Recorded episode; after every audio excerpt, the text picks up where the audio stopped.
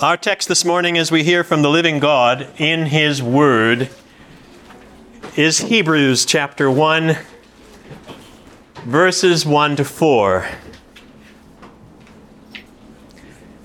Welcome to Christ the King.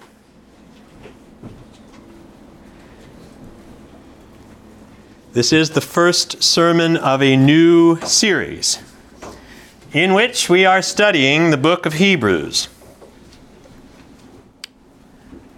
Verses 1 to 4 that Louise read this morning are the introduction to the book. They have a technical name. They're known as the exordium. And what it means is that these four verses are designed both to introduce the subject matter of the whole discourse and to prepare you, the listeners, to receive it. That doesn't mean that these four verses mention every key theme that will appear later in the book, but it does mean that it would be a poor introduction if it didn't orient our minds in the right direction. So that this morning, in the first minute of the first sermon of the book of Hebrews, I get to tell you what the entire discourse to come is all about. Because for all its complexity, Hebrews is about God speaking in these last days in the Son. And of course, the Son of Hebrews chapter 1, verse 2 is Jesus the Christ, the Son of David, the Son of Abraham, the Son of Adam, the Son of God, the Son who was born of Mary God Himself incarnate, who lived in full obedience to His Father, who suffered, who offered Himself on the cross, who died and was resurrected and exalted to the right hand of the Father. In these last days, God has spoken in His Son. The hero of the book of Hebrews is Jesus Christ this book, this sermon, actually, because Hebrews itself is a sermon, this sermon, over and over and over again, does one thing it fixes our eyes on Jesus. The one by whom, or you could translate it, the one in whom God speaks. The way, therefore, that I want to begin my sermon this morning as we approach this book is to ask the question why? If Hebrews is about God speaking in these last days in the Son, if the hero of Hebrews is Jesus, if the pastor who wrote this sermon aims to fix his readers' eyes on Jesus Christ, the question we should start with is why do that? Why write this sermon? Why write any sermon? What's the point? What should you want your pastor's number one priority to be? Here's my answer. It may seem too simple at first, but I think it is where Hebrews is driving. I think the pastor writes a sermon that fixes his or her readers' eyes on Jesus because the pastor knows that the only way his people will have faith is if they're looking to Jesus. The sermon is written to bring about faith. Which pushes us immediately into what I think will be one of the most important things we'll learn about and study in our study of Hebrews, and that is the nature of faith that faith isn't a one time deal. The pastor who wrote this sermon wasn't primarily interested in whether his readers made a profession of faith 10 years ago, or two years ago, or six months ago, or last week, or on Tuesday. No. The pastor who wrote this sermon was primarily interested in whether or not his readers would be faithful. Whether they would be faithful today and tomorrow and on Tuesday and next week and six months and two years and ten years from now and for the rest of their lives. That's what this pastor wants more than anything. He wants his people to endure. Or, to put it as one writer on Hebrews does, quote, the sole and sufficient response to the God who speaks in the Son is faith as a life of obedience to the end. Which is precisely how I want to put it. So I'll read it again. The sole and sufficient response to the God who speaks in the Son is faith as a life of obedience to the end. Let me show you. Listen to Hebrews chapter 10, verses 35 to 37. You can turn there if you'd like. Hebrews 10, verse, beginning in verse 35. The pastor writes, Therefore, do not throw away your confidence, which has a great reward, which means your faith in the past matters. But to what end? Verse 36 You have need of endurance.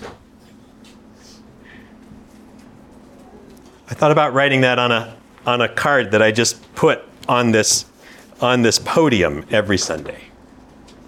You have need of endurance so that when you have done the will of God, when you've lived a life of obedient faith to the end, you may receive what is promised. For here he goes, quoting from the Old Testament, as you know the Hebrew author does all the time. Verse 37, the pastor quotes from Habakkuk chapter 2 For Yet a little while, and the coming one will come and will not delay, but my righteous one shall live by faith.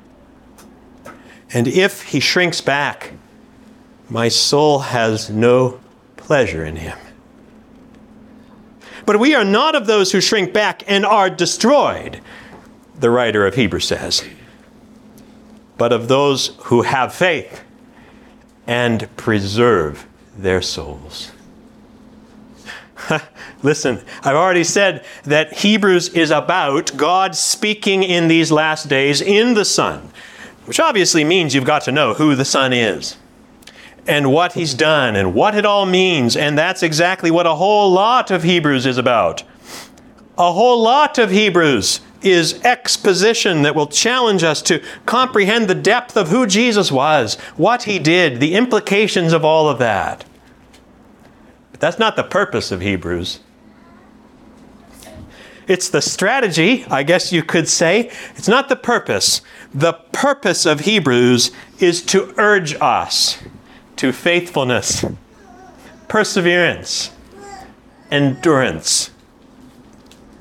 We just saw that in what we read from Hebrews 10, but then you find it all over the place when you are coming towards the end of the sermon in Hebrews chapters 11 and chapter 12. Just listen to these famous words from Hebrews chapter 11, verse 1.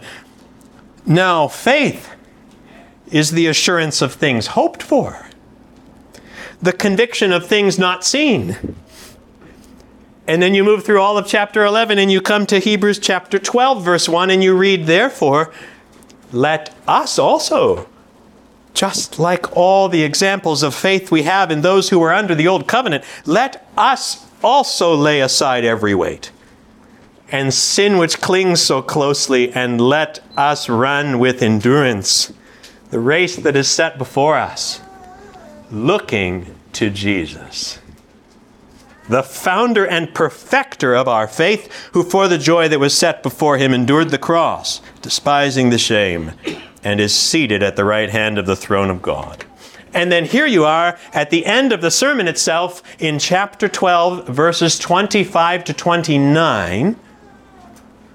Because I do think chapter 12 is the end of the sermon proper, and then Hebrews 13, which is the last chapter, is a kind of postscript, but we'll discuss all of that much, much later.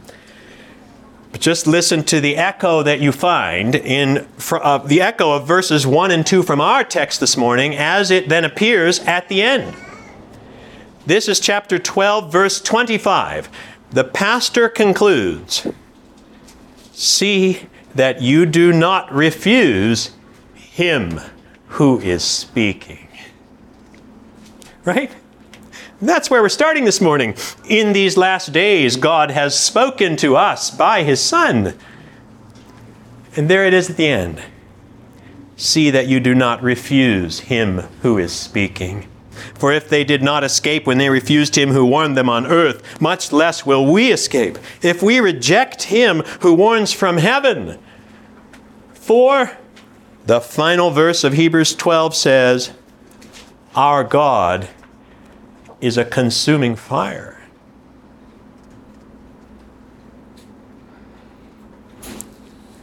Dear friends, though I lack the eloquence and the scriptural knowledge and the theological profundity of the pastor who wrote the book of Hebrews, I assure you, I lack it. I do promise you this at the outset of this sermon series.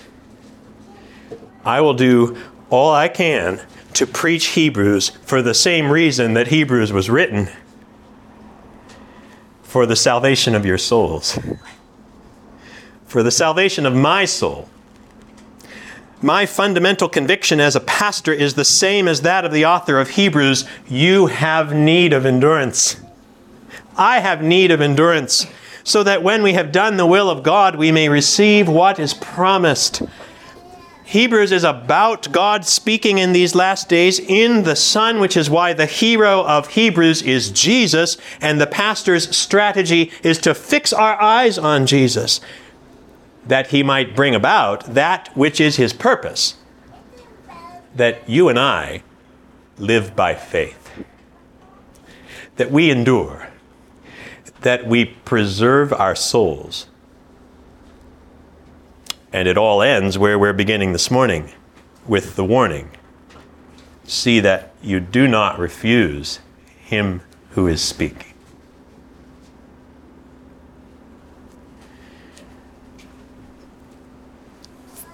Following now on that introduction to Hebrews, I have two objectives in the remainder of the sermon this morning.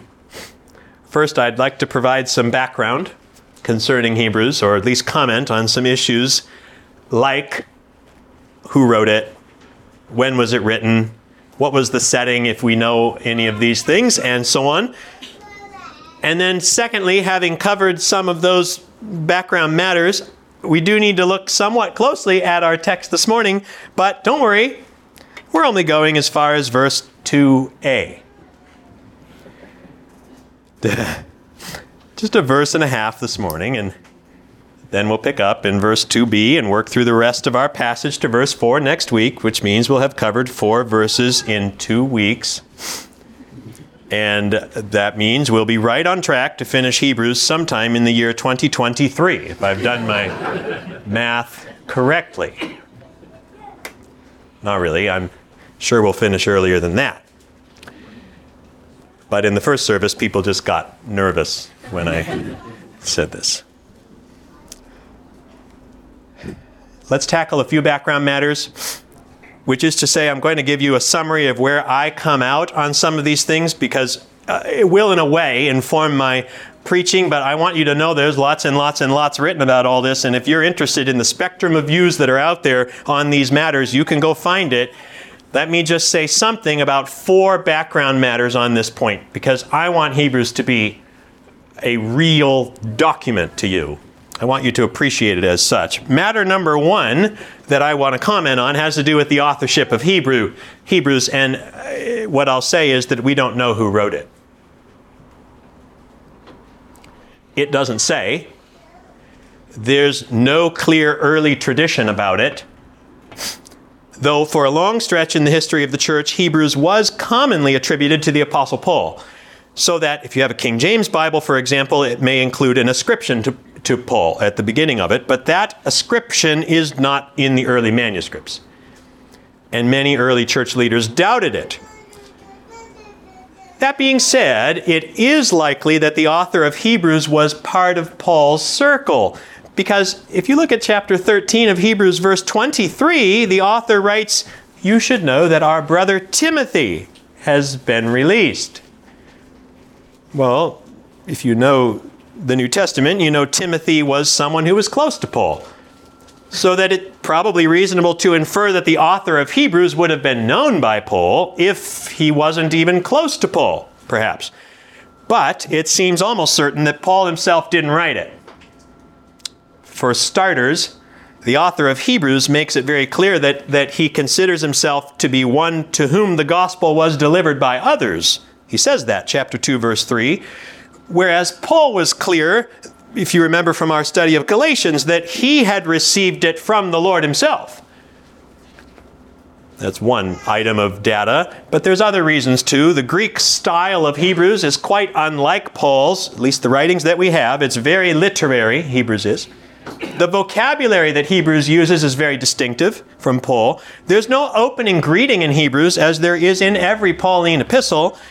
And as we'll see over the coming months, Hebrews uses a number of images and theological uh, foci that are simply not found in Paul.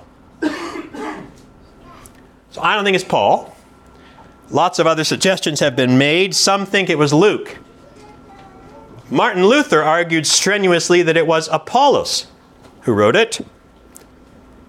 Whoever wrote Hebrews, he, and I say or she because there are scholars who argue that Priscilla may have written Hebrews.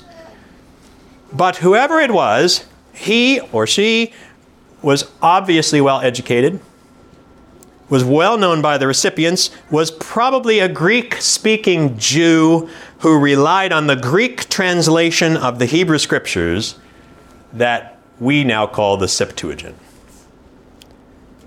But most importantly, what I want you to think about, I want you to think and know that the author of Hebrews was a devoted pastor who cared deeply for his flock.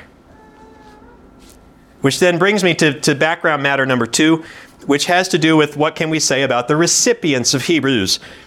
Here again, we must say we don't know to whom Hebrews was written. We do know it was written to a specific group. It was sent in a way as a letter would have been sent because you read those final greetings in Hebrews chapter 13 and you, you, they indicate this that Hebrews was written for a specific group of Christians. It's just that there's not any unanimous view as to who that group was. I tend to go with the scholars who think that Hebrews was likely written to a house church, and it was a house church of Jewish Christians, perhaps in Rome that there was a group of second generation believers who we know had endured significant hardships for the gospel in the past. Chapter 10 of Hebrews makes that clear. And who were now likely facing further challenges or persecution on the horizon.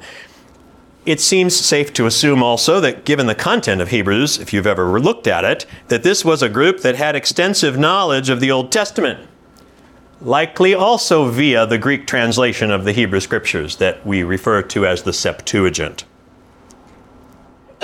As for it being in Rome, well, in chapter 13, verse 24, the author says, Those who come from Italy send you greetings, which I think most naturally suggests that the recipients of Hebrews were in Italy and that the author is not in Italy but is communicating greetings from others who were from there.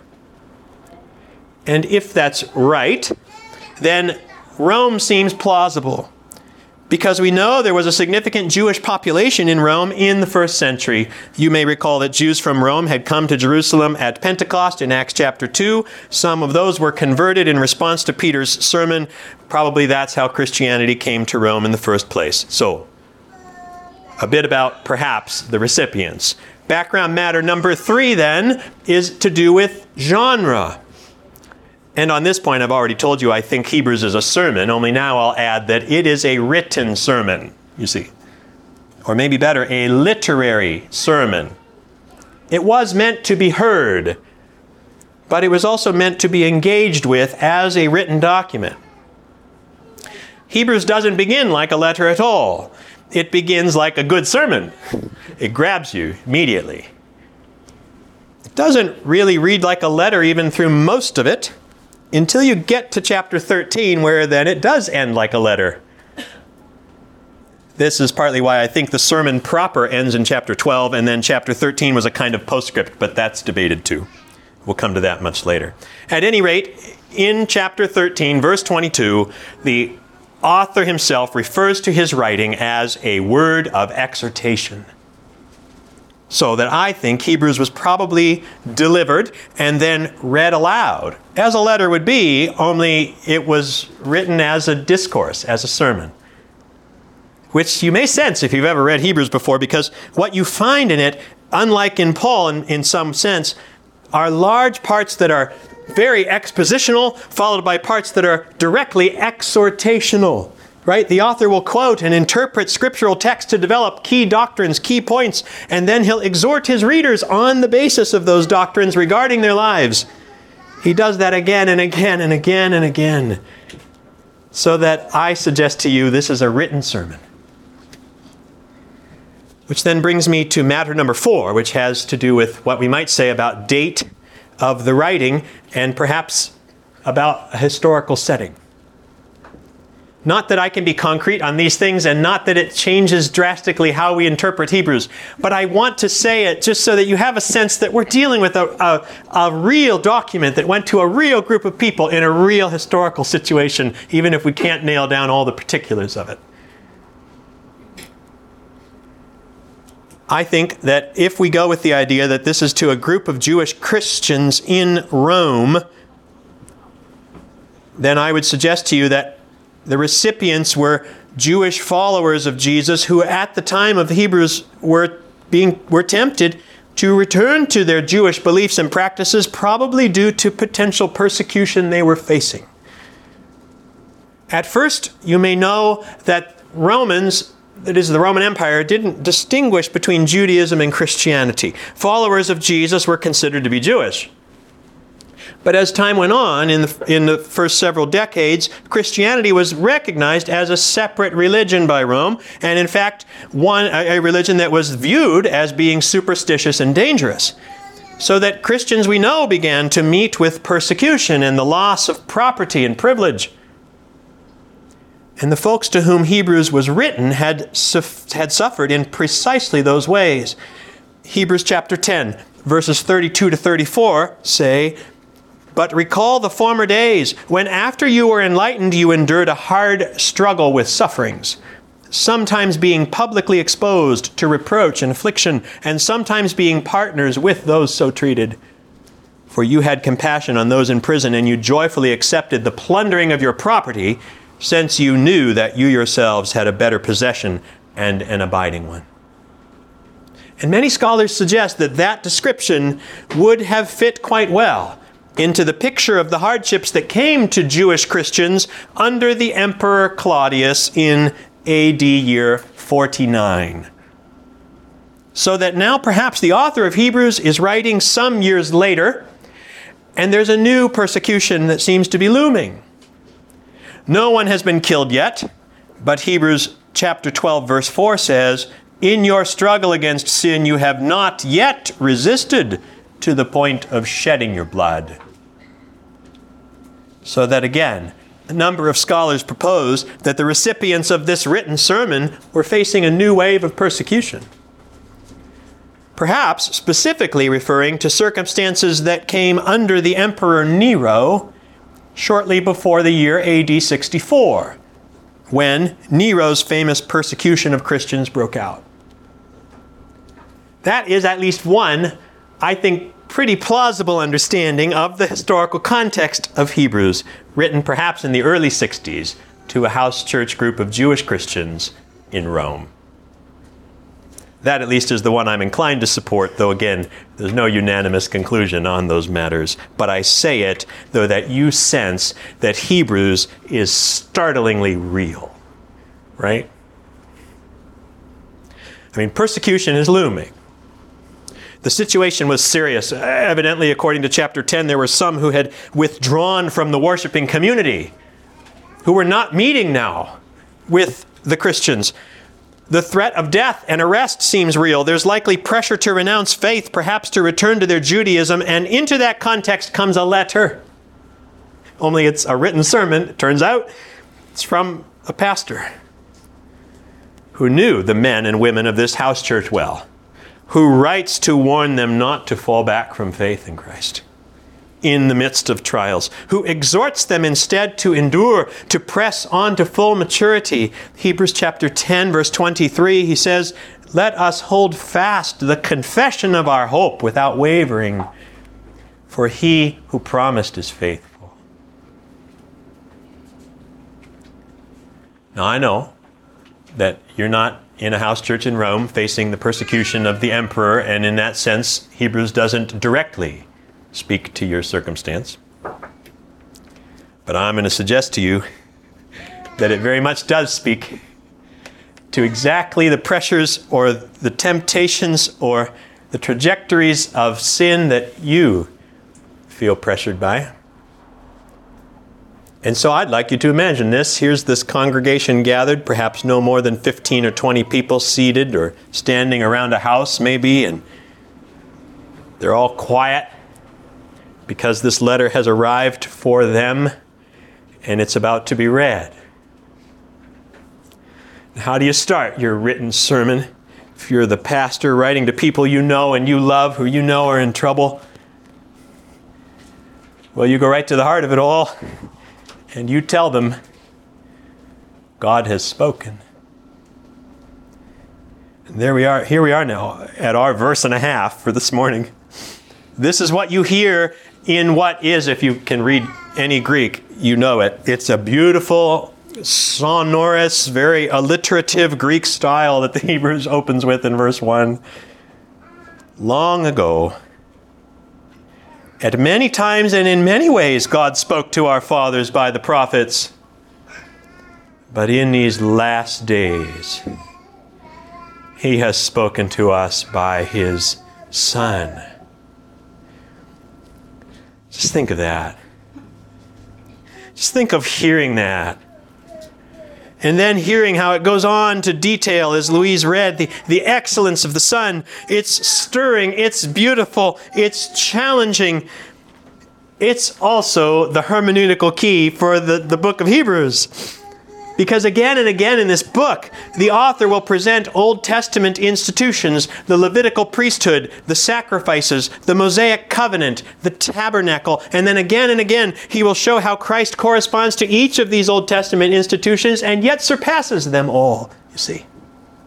That it is the Son who reveals God's true intention for those things and their perfection in his person and work.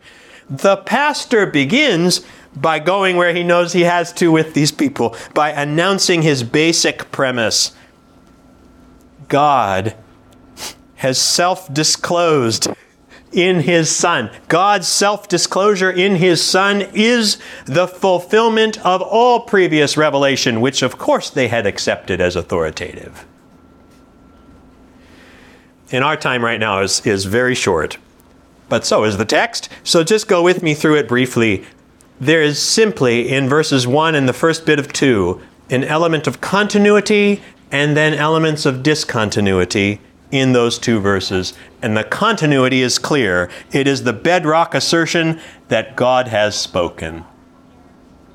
That God is a God who speaks, who reveals himself, that God's people have always been shaped by God's word that it must be so if we're to know God and relate to Him. God has not remained silent but has taken the initiative and revealed himself. That was so long ago, the pastor says in verse 1, when at many times and in many ways God spoke to our fathers by the prophets. And so, the pastor says, it is now. In these last days, he says in verse 2, when God has spoken to us by his Son. Both long ago and now, God has spoken. Yet within that grand continuity, are elements of discontinuity. Long ago, God's speech came at many times and in many ways. Many times could arguably be better translated as in many parts. In many parts and in many ways, God spoke to our fathers. The emphasis is there on the diversity of God's wonderful speech in the Old Testament the various times and places and ways and methods in which God spoke. By the prophets, it says, which certainly included those you think of as prophets Elijah, Isaiah, Jeremiah, but not only them. That expression is best taken broadly to include all those through whom God spoke, from patriarchs like Abraham and Isaac and Jacob, to Moses and Joshua, to Samuel, David, and the kings of Judah and Israel to those that, of course, we usually think of as the prophets, to the people who returned from exile. As the scholar F. F. Bruce puts it, God spoke in his mighty works and made known through his servants the meaning of those works. He spoke in storm and thunder to Moses, in a still small voice to Elijah, to priest and prophet, sage and singer. They were all in their several ways God's spokesmen.